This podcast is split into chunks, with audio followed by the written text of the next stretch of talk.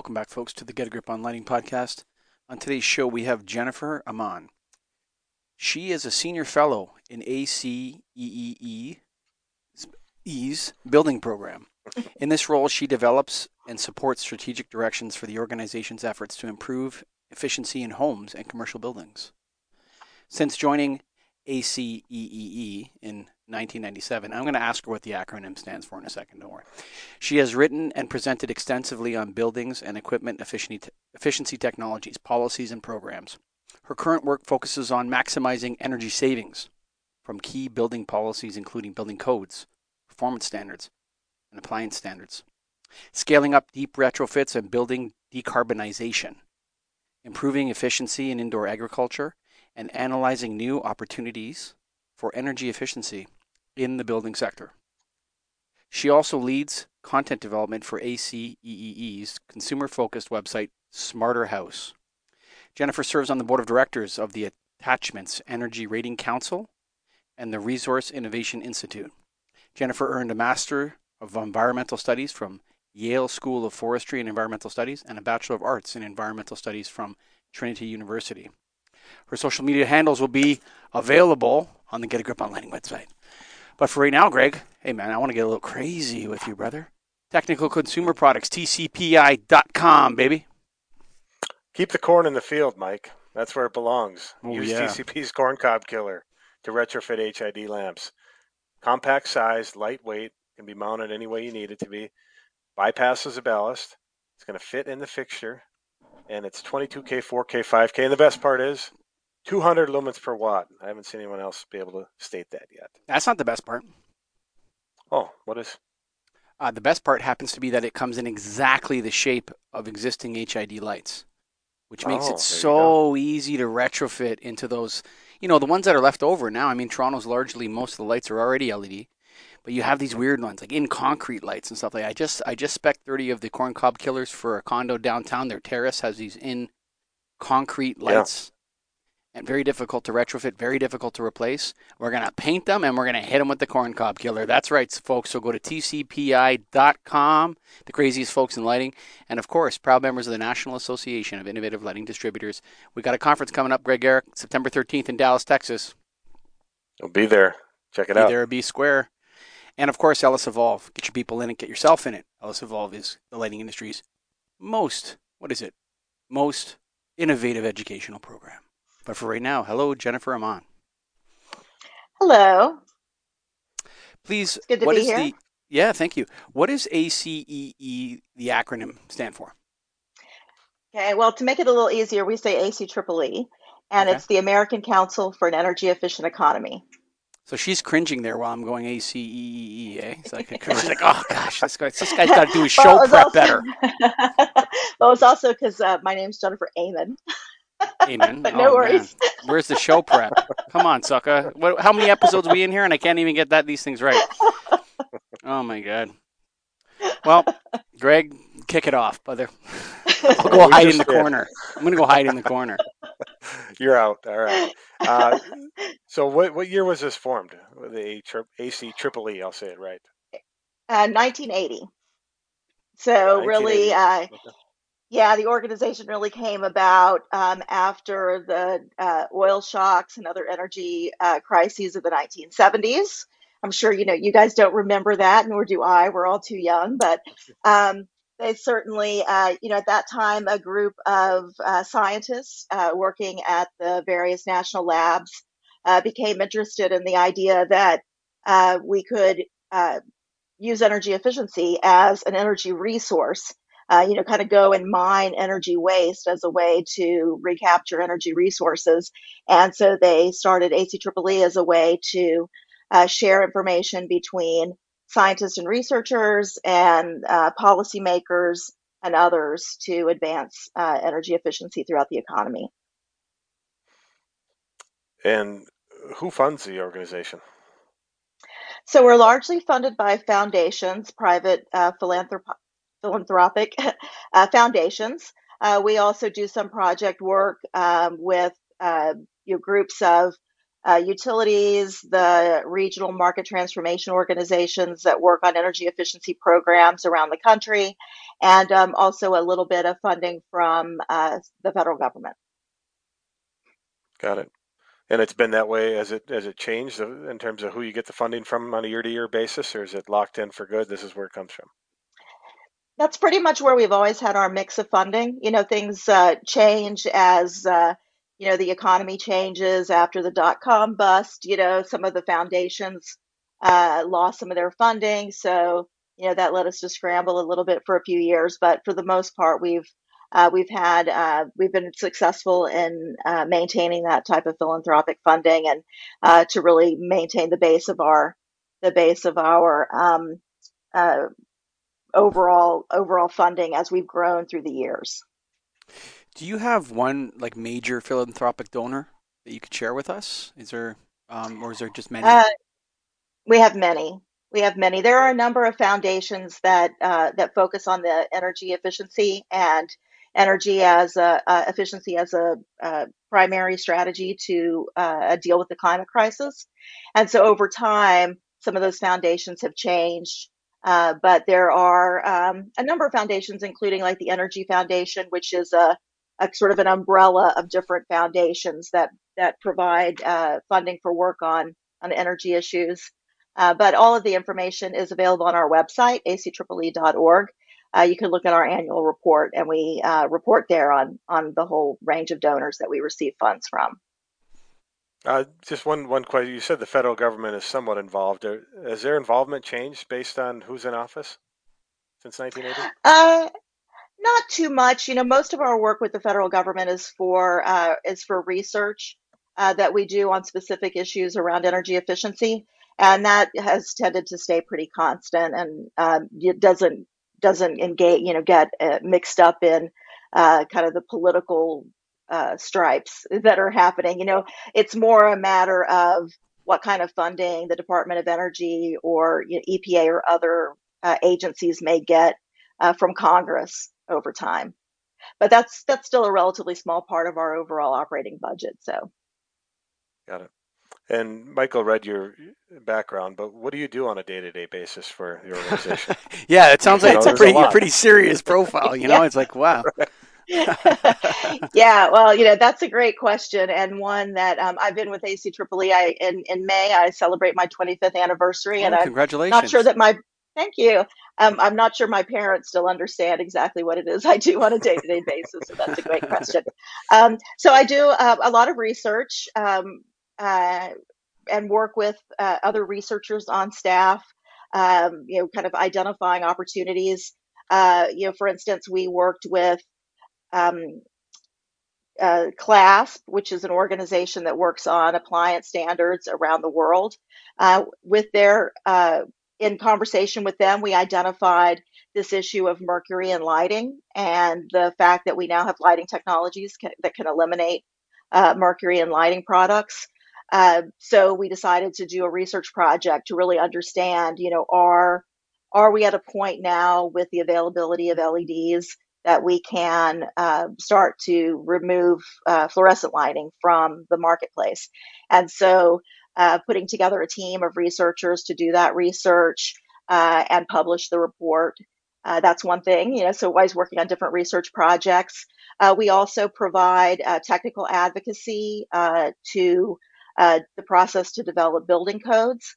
Uh, so, for instance, I'm right now a member of the consensus committee for the International Code Council and their work to develop the 2024 International Energy Conservation Code. Um, so that takes up a fair amount of time. Uh, we provide input to the public uh, public comment processes that the Department of Energy does on appliance standards, um, and then I'm involved in developing a market transformation program for uh, energy efficient uh, um, indoor agriculture uh, with a, a, grant that we have from the U.S. Department of Energy, working with our partners at the Resource Innovation Institute. So a lot of it is, you know, uh, reaching out, working with others that are trying to advance efficiency, looking at where those opportunities are, and seeing how we can bring our our technical expertise, our understanding of uh, program opportunities, including whether it's programs funded by uh, by states, uh, programs funded by utilities, um, or just uh, opportunities in uh, in the market. You know, with market actors that are looking to improve efficiency. Um, so all of those things, you know, together, making those partnerships, finding out where those opportunities are, and then either doing the research to get uh, new information and data out into um, out into the world, or to actually engage in processes to advance uh, policy and program design. So I want to talk to you a little bit about Mercury. Okay. Mm-hmm. So um, I, when I'm not recording podcasts, um, I run a, a, business that recycles uh, many millions of fluorescent lamps and, and HIDs and CFLs. And then I run another business which sells a lot, not millions. If, if I sold as many as I recycled, I'd be really rich. but um, we actually I actually sell quite a few um, fluorescent lamps and um, HIDs along with LEDs. I do sell lots of LEDs as well. But I'm a true lighting distributor. I sell all the legacy and I sell all the new stuff as well. Um, the what is the opportunity? You said opportunity when you talked about it. Why do you see it as an opportunity, mercury, to remove mercury from lighting? So, for a number of reasons, I think first and foremost are the eliminating the health and environmental impacts of mercury. So we know that even though there are, you know, businesses like yours that are out there collecting uh, fluorescent lamps, uh, recycling them, capturing the mercury, we know that there's a lot of breakage in that system, you know, mm-hmm. literally yeah. and figuratively, right? There are a lot of products that people are disposing of um, inappropriately. Uh, mm-hmm. And that uh, that's the cause. It's one of the leading causes of mercury in the environment is uh, leaching of lamps and other products. I, I believe it's slow... like six percent. I think the mer- mercury contamination percentage for lighting is six percent. I think it's six percent of all mercury contamination is from the lighting industry, something like that. Sure. It's significant. Yeah. It's not so, huge, but it's significant number. Yeah. Right. So so yeah. So what I was saying is that of of products that are purchased, right? So we're mm-hmm. working to cut down on the number of products that contain mercury, particularly if we have viable alternatives. Now, the other way that we're eliminating mercury by proposing this shift away from fluorescents and toward LEDs is that we know LEDs are already more efficient than most fluorescent lamps, and they're getting more, you know, the projections mm-hmm. are that the technology is going to improve even further. And so the more we can reduce energy consumption, the more we reduce the number one cause of mercury contamination in the environment, which is power generation sure. uh, from fossil fuels. So, you know, even though we're making this transition to uh, to a cleaner uh, electricity grid, uh, yeah, that's going to take some time. So, given the threat that uh, that mercury can pose uh, when it, particularly when it concentrates in in certain locations, um, particularly in our uh, water systems. Mm-hmm. Uh, we think it's really important to take advantage of any opportunity that we have when we have technology that's viable and that doesn't introduce mercury uh, to to move forward and take that mercury out of out of the system. Uh, what what are you guys proposing with respect to mercury containing lamps? Yeah, so we're proposing um, the the phase out of all of those lamps. That's something that would be done through a through policy um, at the federal and state level. There are a couple of states that are already working um, on um, on uh, standards that would eliminate uh, fluorescent products from their marketplace. So we're seeing action in Vermont and in California at this point, and we're beginning to see other states that would be interested in doing this. Um, at the federal level, there are also, um, you know, a host of policies and ways that um, action could be taken through existing law to uh, to eliminate mercury-containing products. Um, there are a number of uh, of uh, hazardous waste laws on the books at the state level and at the federal level that have uh, carve-outs for uh, for fluorescent lamps.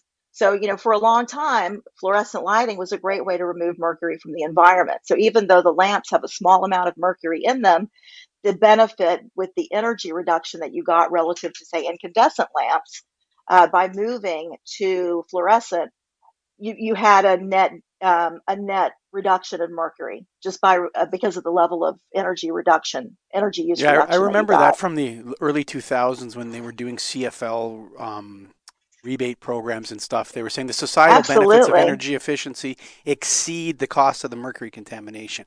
But there's other trade-offs. That's right. Um, there's other trade-offs, Jennifer. Um, are the, is the are you proposing a blanket ban? Yes. So unless there are, you know, there may be unique, um, unique applications or very, uh, you know, niche products where uh, there aren't alternatives, and fluorescence might still be the best option. Um, I think those are all cases that could be considered uh, as legislation moves forward. Um, and certainly, um, you know, uh, one example that I'll give you that, you know, in our research, we didn't find um, that there were currently on the market uh, good LED alternatives for fluorescents that are used in um, in some UV systems that are doing, uh, you know, whether it's for uh, water purification, air purification, and given the significant health impacts that we see, um, you know, we're seeing an increased interest in these uh, UV lighting systems particularly because of uh, recent circumstances that we're all still dealing with. And so we wouldn't be opposed to, you know, a carve out for those situations. But that's not a fluorescent lamp. That's those aren't fluorescent lamps. Those are mercury lamps or whatever they call them. And if, I mean, I've been in many water treatment yeah. plants, and I don't think people realize the amount of lamps that are treating water that uh, you know wastewater and drinking water to remove bacteria from it. But so the, the, that's the UVC situation would be easily handled because they're, they're really not even fluorescent lamps, and oftentimes they're mm-hmm. made by different manufacturers, like they're specialty UV manufacturers. I agree.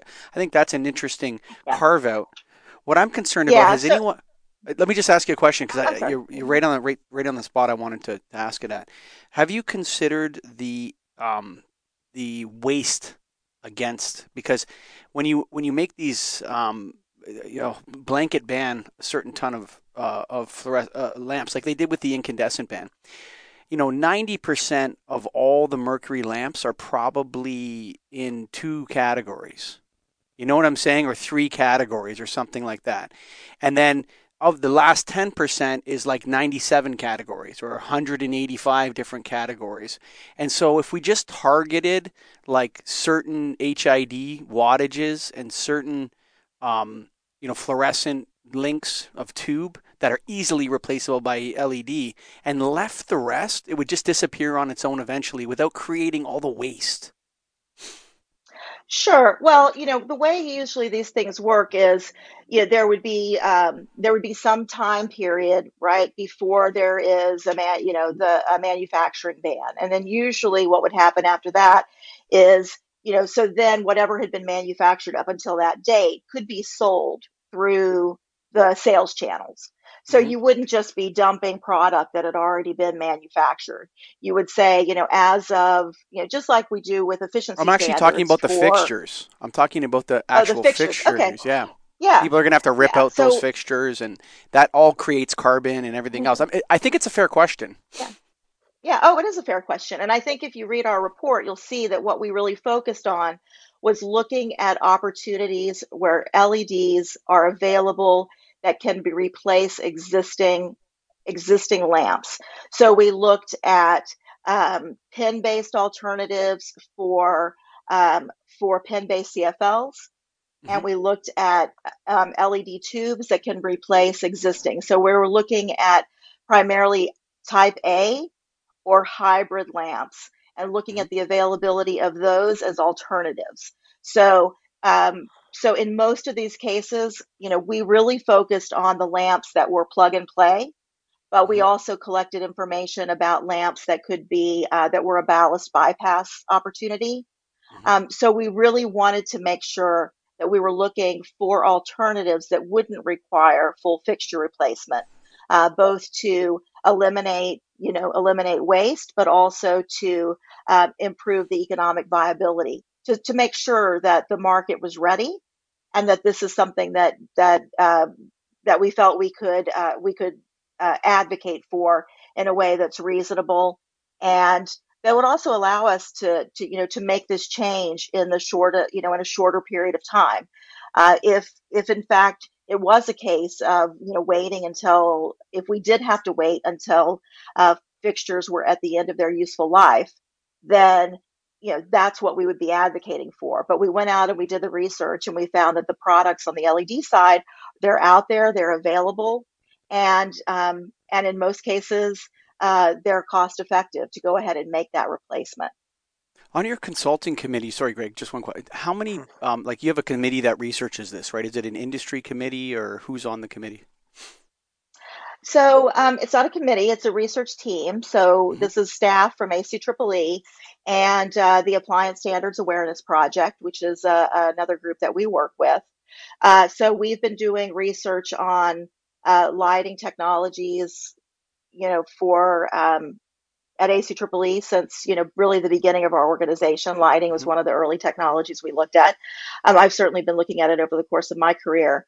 And so we, uh, you know, did our research through um, uh, talking to manufacturers, talking to uh, retailers, uh, researching um, online resources to see what uh, products are available, what the prices are, how manufacturers are marketing their products um, uh, and the applications that they're marketing their products for.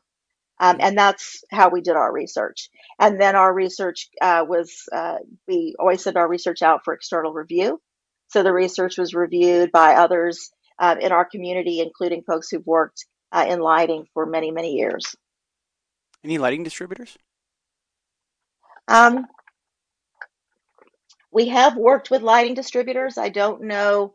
Um, I don't think any lighting distributors actually uh, commented on our report before we hmm. published mm. it. Mm. That would have been good. Okay, my final question on this, I'm going to throw throw it over to Greg. Did you guys consider the medical category?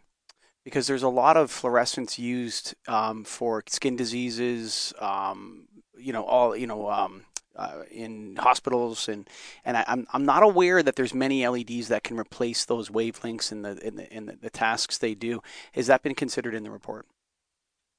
Um, I don't know that we uh, we considered that directly in the report, but as I said, I think you know any. Um, it's very common in the work that we do when we work on standards that we look at um, we look at uh, opportunity, you know, we look at where we need to have exceptions.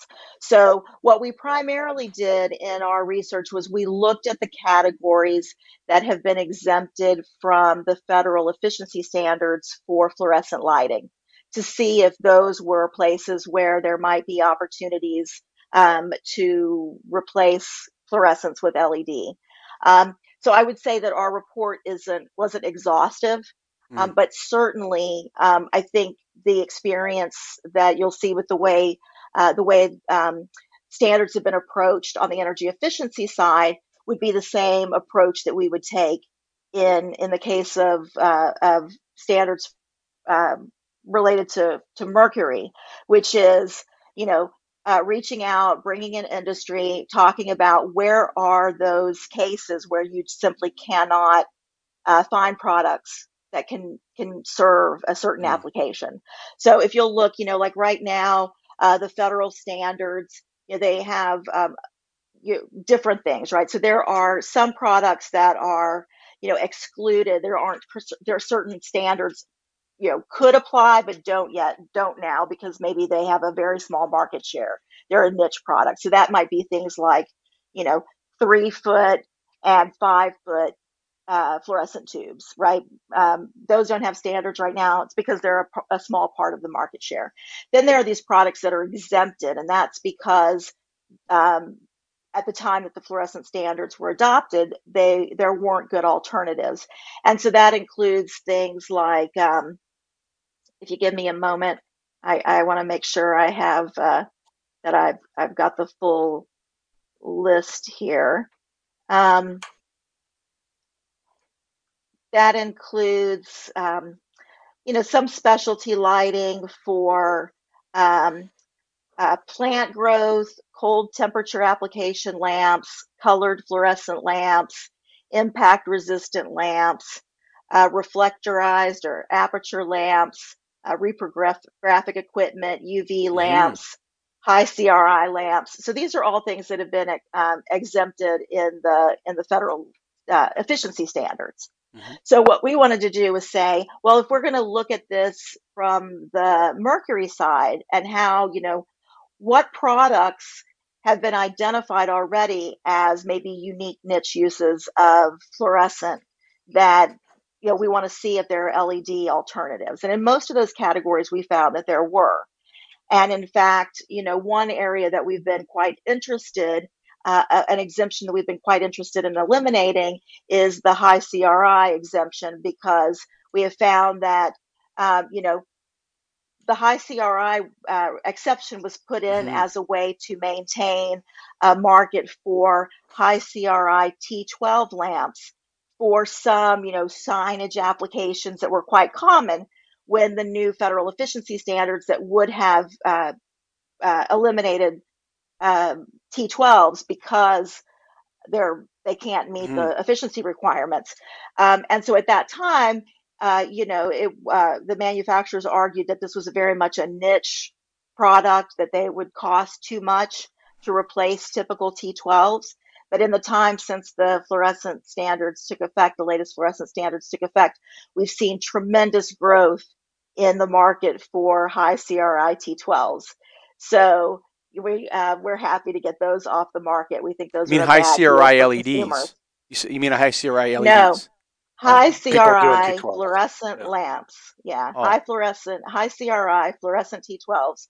And so we're very interested in getting those off the market. Those are a bad right. deal for consumers. I agree with you on that. So, so, so anyway, so yeah, so I'm just saying we, you know, so we looked at those categories in particular, but I think, you know, um, of course, we would be open to you know talking with the lighting industry. You know, have others bring into the process um, information about other products that at this time need to be mm. exempted. Mm. And so those are probably mm. items that you know again aren't covered by current current uh, efficiency standards, mm-hmm. or maybe they meet the efficiency standards for fluorescent lights. Um, and so you know but they they could use a carve out because they do have a unique application that can't be met by other products. Hmm. now uh, how does this relate to the the clean lighting coalition? Because I, I, saw an article about that and it's a global ban by 2025 is this the same thing? So the clean lighting coalition is a project of CLASP and CLASP did fund our work. Um, we have, you'll see in the report, we have, uh, we do talk about some of the federal activities that are happening around fluorescence. Um, so uh, the Clean Lighting Campaign has been working specifically on the Minamata Convention, um, the UN Minamata Convention on uh, mercury. And so they met uh, earlier this year and they have, uh, they did agree to, um, to a ban on uh, compact fluorescent lamps including pin-based compact fluorescents, but they um, have not yet taken action on uh, tube fluores- on linear fluorescence. So this and so that is is for is for who? who? Where is it banned right now? So, well, they're not banned yet. And hmm. so, but what that is, is that's an international convention. So countries uh, that are a party to the convention uh, would take that back to their countries for whatever ratification process they each country has to uh, adopt or not adopt uh, international standard. Hmm. And so this was brought forth by uh, by uh, a number of African countries, I think, that have been the subject of a lot of dumping of products mm. as they've become um, as they've been um, you know removed from the markets in in Europe and the U.S uh, because of um, you know they don't they no longer meet efficiency standards or because the market is moving toward LEDs and so these other countries you know manufacturers go and start you know selling these products very cheap and these countries end up bearing the brunt of ongoing mercury pollution and other um, energy waste that's not you know that's that um, that the developed countries have moved beyond. So they were uh, there's been an interest in in doing that as a way to uh, continue to remove mercury from products in the marketplace. So your your guys' strategy, your, your initiative, is you put together this uh, report, is where it's at right now, and then what are the next steps from here? So the next steps from here. So our um, the our, our, partners at the Appliance Standards Awareness Project, uh, they actually work on uh, state level policy, and so they are working in Vermont and California, and we'll be looking for other at other states that have uh, mercury standards. Um, you know, they have laws on the books, um, and states that may not have those laws yet but are interested. So we have a uh, in the report, we outline what states have different policies around uh, around mercury containing products. So, you know, in some cases, they may have uh, banned sales of other products that contain mercury. Um, they may just have rules around purchasing of products by the state. You know, there's there are different types of policies. So they're working um, with the states to identify opportunities to adopt um, adopt policies that would um, either uh, eliminate the um, the carve out for for lighting products or uh, introduce other mechanisms to um, phase out the mercury containing lamps, specifically fluorescents. Is, sure. And the, the goal is to get all 50 states to do this. So you're going to have to have 50 different decisions on it. You can't do it from a federal level down. you you could potentially do it. Yeah, you could do it from the federal level. And, you know, what we have found is that with efficiency standards, um, often what has happened is as, um, as a number of states have adopted standards on new products, um, you know, they're, uh, you know, we're often then able to work with industry to come up with a proposal for the federal government. Uh, now, you know, with efficiency standards, there is um, the, an existing process for that. You know, the uh, through the Department of Energy uh, to adopt standards. Um, sometimes, if it's a new product, we're uh, we will work with industry um, and maybe talk to um, talk to uh, folks on Capitol Hill about the potential for a legislative approach, and so that is something that could happen here as well. But that's not a, something a that we're working on yet. Sure. Do you have a, do you have a goal in mind in terms of a date that you want this to happen by? Um, no, we haven't been working, um, you know, um, on anything like that at this point. Um, our goal with this research was really just to provide information um, to uh, to state and federal government, to um, to advocates that are working on mercury issues in particular, since that's not really an area that we have focused on as much mm. about this opportunity and how um, in our um, based on our research, we believe that there are um, adequate and cost-effective alternatives to um, to fluorescent lamps um, available now with the with the emergence of uh, the high efficiency LED alternatives. I um I love the way you use the word opportunity. I think that's what it is actually. That's it's like like there's an opportunity to have less pollution. like it's yeah, that's great. Let's do yeah. that. So I I largely agree with it, but from you know my view, like I I, I think I agree with what you're doing, the the ethical case, the moral case for it, you know all the reasons why, the background research and all the stuff. I just wonder to myself when I when I if someone said call again, Mr. Lighting Distributor, as if most people don't care what I say, but you know what would you do? You know, you sell these light bulbs mm-hmm. every day to people, and you try to tell them to buy the LED, and they still buy the fluorescent. So, what would you do? Right? I think, and, and I'm not, you know, I'm not proposing that I know more than the AC Triple E. So please accept my, you know, I'm just postulating on a podcast. Um, mm-hmm. I would just start targeting SKUs, like individual SKUs. I would say no more four foot T8 LEDs, gone. All of them are gone. No more 400 watt metal halide no more 250 watt metal halide, no more 175 watt. but you know what? We're going to keep the 1500 watt because you know, like I, I know the ones that the, I know the ones that are needed and the ones that aren't needed. You know, and so it's like I would do it. The I know you guys are going like, what areas can we keep? I think it. I, I, to me, I think it's like you would if you just got rid of the, those lamps I just said. That's probably ninety five percent. You know what I'm saying? I mean, of all the mercury and lighting, right there, and those six you know, maybe add a few more in there, you know what I mean? But I mean, largely eight foot T12s are gone. I mean, there, there's not really that many out there. I used to have skids and skids of them back there. Now yeah, I have right. one case yeah. of each, you know, and we yeah. sell it once a year. You know, someone calls up, hey, do you want F96 T12 cool white boat? How about Sign Hero from Keystone instead, bud? You know what I'm saying? Like, yeah. it's 2022. No, I want those ones. Okay, fine. Here you go. But um, so yeah, I mean, I think I, I think that uh, you know, I, I, in my mind, it's like just get rid of these ten things. You know what I mean? Like, I I, I don't mean to be like oversimplify it perhaps, but there's like it's maybe 20 products that would be 95% of all, maybe 99% of all the mercury in lighting. You know? Um, yeah.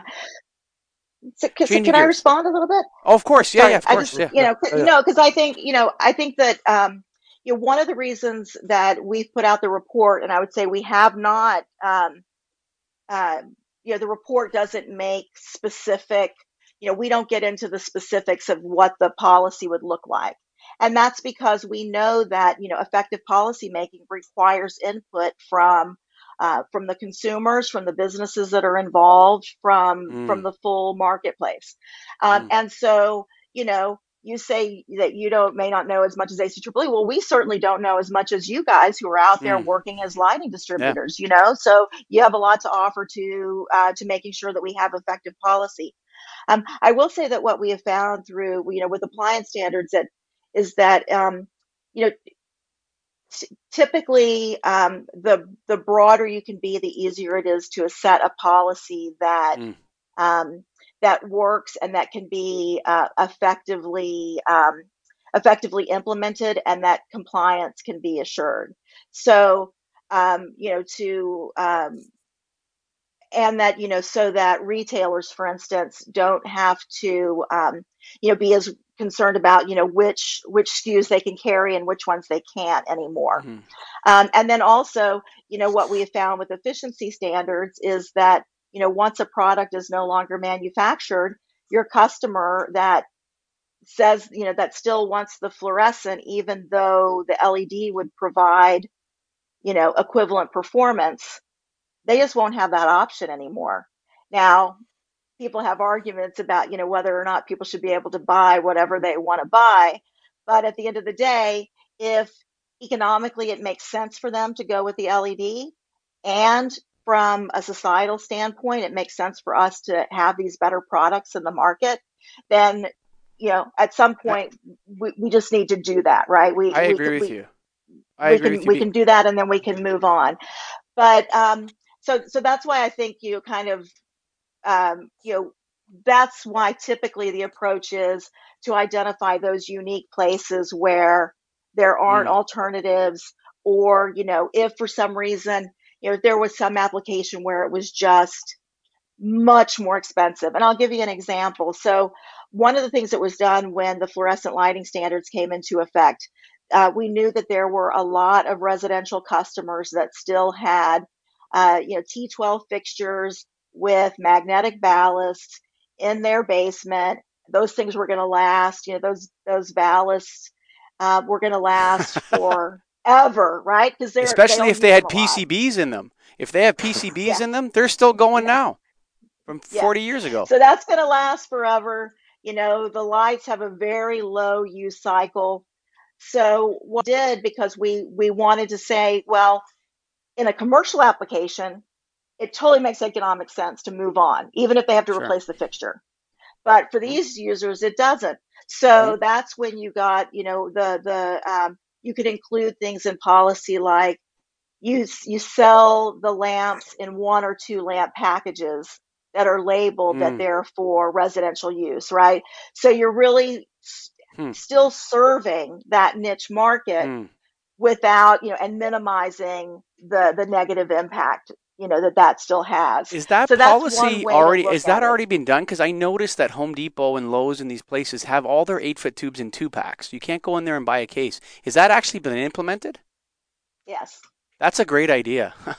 That's because the contractors would go in there and just buy the case and go, but the contractors would be like, "How many pa- packages of these two do I have?" That's interesting. That's an interesting nudge. That's a little nudge. Yeah. So so you know so there are um you know so there's the opportunity you know I think here I go again. There are ways to be flexible in um, in policy making, and I think one of the ways that we get these effective policies, as I've said, is looking at you know what does this mean? You know how can the retailers uh, lighting distributors, you know, manufacturers, uh, consumers. How can we all work together to come up with a solution that's that's effective, helps us reach our goals, but does not uh, create an undue burden on anyone?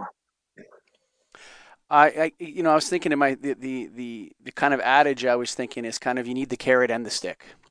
Um, so and uh, we're running out of time, so I want to change gears if it's okay with you, Greg. I want to I want to talk about another thing that you brought up, and that's energy efficiency and and so I'm a I'm a I, you know an avid reader. Say I, listen mostly on so uh, for all you you know reading snobs, I'm an Audible guy. But anyway, so I listen to a lot of nonfiction books, and I particularly like ones that are about catastrophes, collapses, environmental collapses, and all these different kinds. Jared Diamond and, and, and authors like that.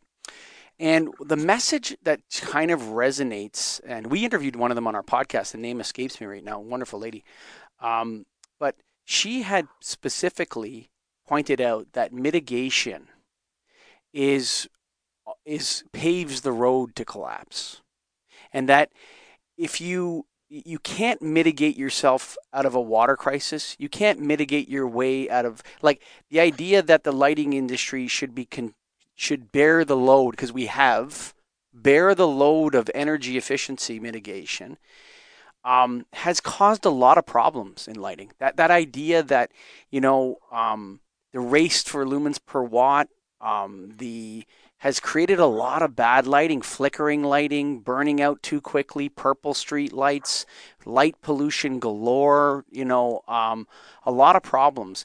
And so, why not the focus on generating clean energy? Like, you know, whether that's nuclear or hydroelectric, like it seems to me that, you know, the mitigation, I want to be able to use, like, problem with a place like the Congo, say, okay? it's not that there's there is pollution in the Congo. The problem is that there's no energy there. Like literally, there's no electricity. You know, the problem with places like California is happening now. They're having rolling blackouts. They don't have enough electricity. This causes massive problems. And so I often look at, like, you know, people talk, well, we want to address our climate change responsibility in lighting. And I think, well, why don't we just focus everything on the creation of clean electricity so we can use as much of it as we want? Well, so I um, is that a question? That's me? a question. Yeah, why not do that? okay, like, yeah. And I, I mean, were... I'm, I'm sure you're going to give me a oh, great yeah. answer, but yeah. Um, I'll you know I'll do my best. So certainly, you know, we um, I don't work on renewable energy, but I'm certainly a huge proponent of renewable energy. Um, but one of the best ways to make to make renewables a viable option for us in the short term, in the short term time that we have to deal with climate change, is to eliminate energy waste. If you can make your home more efficient, then you can purchase a solar array that can provide all of your needs and maybe feed some of that energy back to the grid. So we know that, you know, the less demand we have, the easier it will be for us to uh, make that shift to renewables and meet more of our need with renewables. Because at this point, we know there are still some challenges, right? There are time challenges. Um, you know, it turns out that, you know, we get uh, solar is great in the middle of the day and wind is great in the middle of the night. Um, we're still we're working so, so we're working on storage. Storage is great, but it's going to take us a while to to transfer our whole system, and we need to be acting on carbon now. We need to act on climate now. I mean, the latest IPCC report tells us that things are getting really serious, and we're we're at danger of not meeting um, even our our uh, extended goals. So um, if we're able to, you know, um, another example are, you know, some of the difficulties that they've had in California and other places as they've brought um, additional renewables on the grid um, without having the the reliable or the degree of storage that we need. You have these weird pockets of time where you know everybody comes home from work it's getting mm. dark everybody turns mm. their power on at once and there's no more solar And so, you know, we're seeing these shifting, you know, weird shifting peaks in terms of when we need to use non renewable resources. And so, anything that we can do, again, to, to eliminate some of that load is going to help us buy time and help us um, make sure we can make that transition to the clean grid that we're all looking for in the future. Um, and I think you know that's really what we want to do. So I don't think you know we're not talking about an either or. Mm-hmm. It's really you know we have multiple solutions and they all have a role to play uh, to ensure that we get to the most uh, the most optimal um, outcome in the shortest period of time. We have a problem though, Jennifer. Mm, there's a big problem. There's two shooting yeah. stars. They're coming at each other and they're going to collide. Okay, that and one of them is called circadian entrainment, and the other is called energy efficiency. And those two things, and I'm I'm not you know I'm not I'm not a scientist. I'm not Mark Rea. I'm not Mariana Figueiro. I'm sure they could comment deeper on this, but those two things are kind of at odds with one another. Um, the health effects side, you know, where it's more light, indirect light, light on vertical walls, and these types of standards. Um, yeah, you can do a lot with fenestration and sun tunnels and skylights and all this kind of stuff, but that's limited to the basically the single family home. Most office towers can't put in more windows, or you know, the the existing building stock we can can only do that to a limited limited degree. And so we mm-hmm. have these two shooting stars coming at one another, and one saying, "I need more energy for circadian lighting." and this is this is good for humans and this is healthy. And the other one saying you need to continue to use less energy so that we can accomplish these goals. How do we reconcile this, or is there is there any any conversations about that going on? Yeah, sure. You know, I think there are uh, a lot of conversations. You know, we can look at how um, how we can continue to improve uh, the efficiency of lighting that is, you know, that can meet um, um, full spectrum of needs, you know, that that better address um, what we're learning about human biology and our reliance um, on the right light for um, for healthy functioning and um, you know um, all the improvements that we've seen, you know, um, with the work that that that Mark and and Mariana and others that you mentioned have done. but I think you know we can continue to work on um, on technologies that help us do that, but we can also look for where those where there are opportunities to um, to capture efficiency, right? So, mm. you know, because it's a mixed bag. You know, I think I do a lot of work um, in indoor agriculture, as you mentioned, and really mm-hmm. looking at how um, the work that's being done to improve LEDs as an option for lighting for plant growth so I think you mm-hmm. know there's a lot of um, a lot of overlap there, right? Like you know, lighting as lighting is more than illumination, but lighting for for biological processes. Um, so, but there are lots of other places. You know, if we can um, as we move forward in this sort of you know clean energy revolution we might free up the opportunity over time to sort of reconfigure and bring back in some technologies that um, that that we're able to focus on only you know only focus on the wavelengths that we're getting and what we what we need. Um, so I don't think we necessarily have to ditch one in favor of the other. I think it's a um, you know it's a it's a more complex system than that. And certainly as we can um, um, identify where we can make as many efficiency improvements, where we can start to bring on, you know, full, more clean energy resources, then, you know, we can continue to work on the on the technology uh, to make sure that we're balancing, right, human mm. health and everything else. But I don't know that, you know, as um, you know, as we continue to face the disruption that's caused by climate, and as we think about, um, you know, sort of the the disruptions that'll be happening in the future, yeah, those uh, some of these other issues may be, you know, um, are um, I don't want to say they're luxuries because I know you know it's important for human health, but I think you know we really um, need to think about how we can balance these outcomes and really deal with uh, deal with um, this immense threat that we're facing.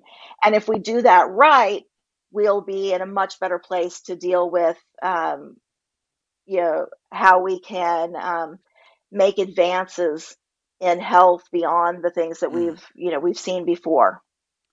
You know, I can't believe we've spoken for 50 minutes already. The, the, you know, Jennifer, this is this is my this has been my favorite podcast of the year. I'm telling you right now, and I feel like I could go in a million directions. And uh, Greg's reminding me, hey, you know, we want to we want to keep it. You know, we don't want to have these two hour podcasts. So, um, I I want to propose something to you, and and uh, you know, you've been in this game quite a while, and you know, you've seen different, you know, you're talking about mercury, you're talking about you know climate change, you're talking about these different problems that we face environmentally created by industry and you know and and that we truly want to solve.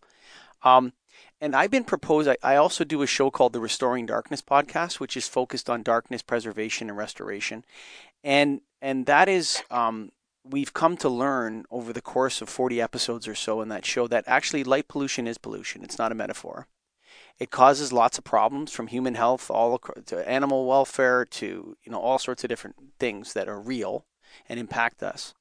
And I I've been proposing, you know, very quietly to people, just you know, friends and in the lighting industry, sometimes on the show a little bit here and there. But I think that the lighting industry and anybody that's kind of orbiting the industry in a way like the the AC Triple E kind of orbiting around it and saying, "Hey guys, look over here, pay attention. We're going to do this. What about this law?" You know, I think that and call me crazy. I've been called crazy many times. It won't offend me at all. But I think the lighting industry should do this. They should say our number one mission, our only moral and ethical obligation is the elimination of light pollution. Now, why would I say that? Okay. Um, because it's a problem we can solve. Climate change is not a problem we can solve right now. It's something that we have to have emerging technologies. We got to invent stuff. We got to figure out if we're going to do nuclear power or if we're going to do solar or whatever to get away from the get away from the fossil fuels. But light pollution is completely and totally solvable, 90% of it or whatever. And if we solved it, we would contribute both to energy efficiency and climate change in doing so. And so the, the, the, end goal solves the other ones as well. What, how do you feel about that proposition? Um, you know, I think that's great. I, um, I'm like you. I'm a proponent of uh, dark skies. Um, I've, you know, I've been uh, uh, railing at the uh, proposals for. Um, I live in Baltimore, and our you know our mayor and uh, the city council is you know looking for money and they want to you know create some big uh, you know electronic signage lighting thing that we don't have. And i'm like why? You know we don't we don't need that right? Like let's have some darkness. So i'm i'm completely with you. And i do think that um uh that that's a great idea you know and i and i have to say you know the um, all kudos to the lighting industry for uh, the significant advancements that have been made. I mean, if you um, if you look at where we were 20, 30 years ago to where we are now, mm-hmm. um, all of the work that's been done to get us where we are on LEDs.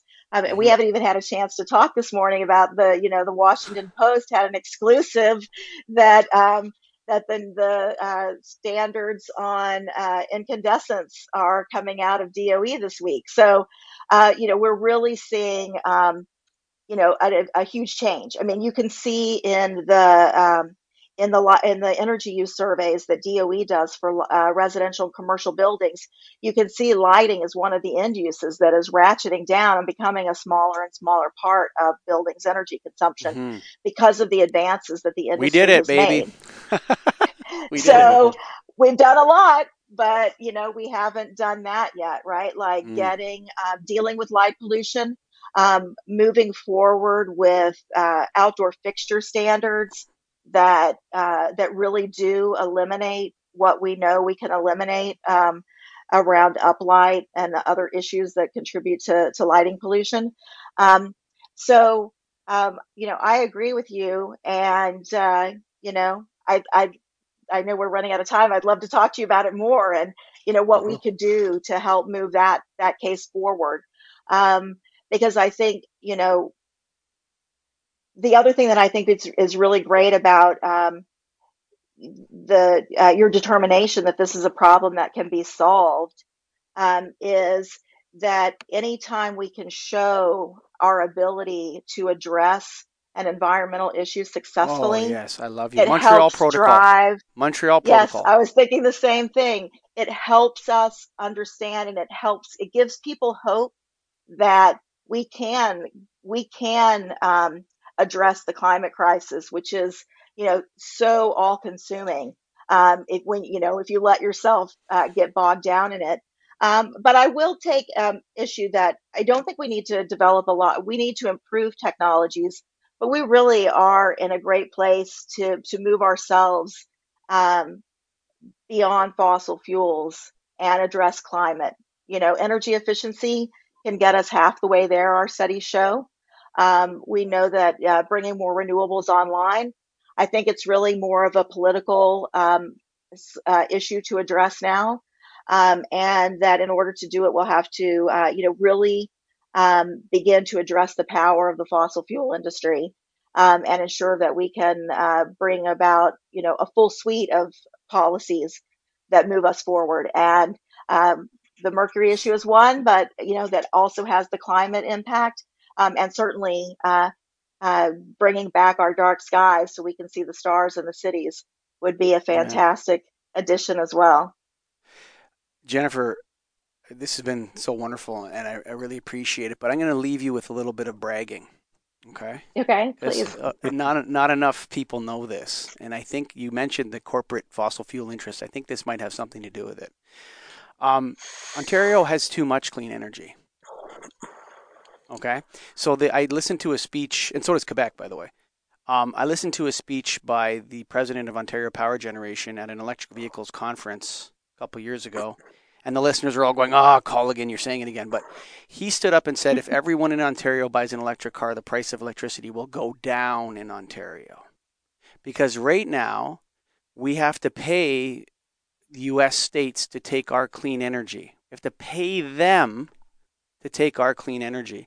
And if we just also focus, I'm going to add this, and I think I'm correct. If we added some enhancements to our grid, our electrical grids, and we added some enhancements like that cross border trade that um, not mm-hmm. forced, but maybe incentivized them to stop burning coal and start using Ontario clean nuclear and Quebec clean uh, hydro instead of supporting their their, their local uh, coal fire and, and, and gas power plants.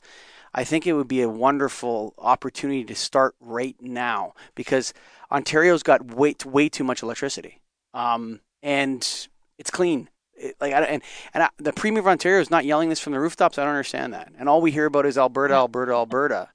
But come on, Ontario, you got a beautiful resource. It's all built. It's all good. You know, let, let's get it across the border where we can, where people can use it. I mean, so that grid integration strategies about distribution of electricity, I think, is such a wonderful topic to to add on to all the ones you listed there. Um, any final thoughts? Yeah, well, you know, just to that point, I think, you know, um, maybe um, um, an energy summit between uh, the US and Canadian governments to figure out how together we could work out, um, you know, better uh, resource, a better, more integrated um, approach to our to meeting our uh, energy needs um, and to addressing climate uh, could could take us a long way. I think it could. Cooperation is always a great thing. I just love this podcast, Greg. This is one of my fa- this is my favorite one ever, and I, am gonna ask. I'm gonna invite you to come on the Restoring Darkness podcast as well, if that's okay, Jennifer. Um, love we to. are we are going to post all of the links uh, on the website. So if you want to go to the A Triple E's t- Twitter account, it's at ACEEEDC, and their website is at triple-e.org. And Greg, what about TCP? What's going on with those guys? They're getting crazy with those corn cobs. You're going to get rid of those 175 watt metal halides and put in a 30 watt LED bulb. Come on, man. That's right. You don't need the mercury anymore, right? You can go right to the corn cob killer. Amen. And then we talked about the advancements of LED lighting. That's what TCP did. They, they, the corn cob was an advancement, and they said we can do better. and they came out with a corncob killer, higher lumens per watt, fit the profile of the mercury lamps that we have all over the place, and different Kelvin temperatures and wattages available. Beautiful for those hard to retrofit applications, folks. Come on, I know you want to sell fixtures and all that sort of stuff. You don't want to go screw in a light bulb. But hey, if you have an environmental thing, the best thing to do is change it to an LED light bulb. That is the least waste, the most efficiency, everything else. Change the light bulb to LED and leave it in there. And of course, the National Association of Innovative Lighting Distributors, where lighting means business. That's right. We're having our convention with ArcLight in September the 13th in Dallas. Come on down, hang out with us. And of course, I know we went a little bit off topic on the on the from lighting a little bit, but come on, man, that's some juicy stuff. We're talking mercury mm-hmm. mitigation of the. Oh yeah, that's what I get into the juice, folks. You made it to the end here. You know we love you guys and gals. Bye for now.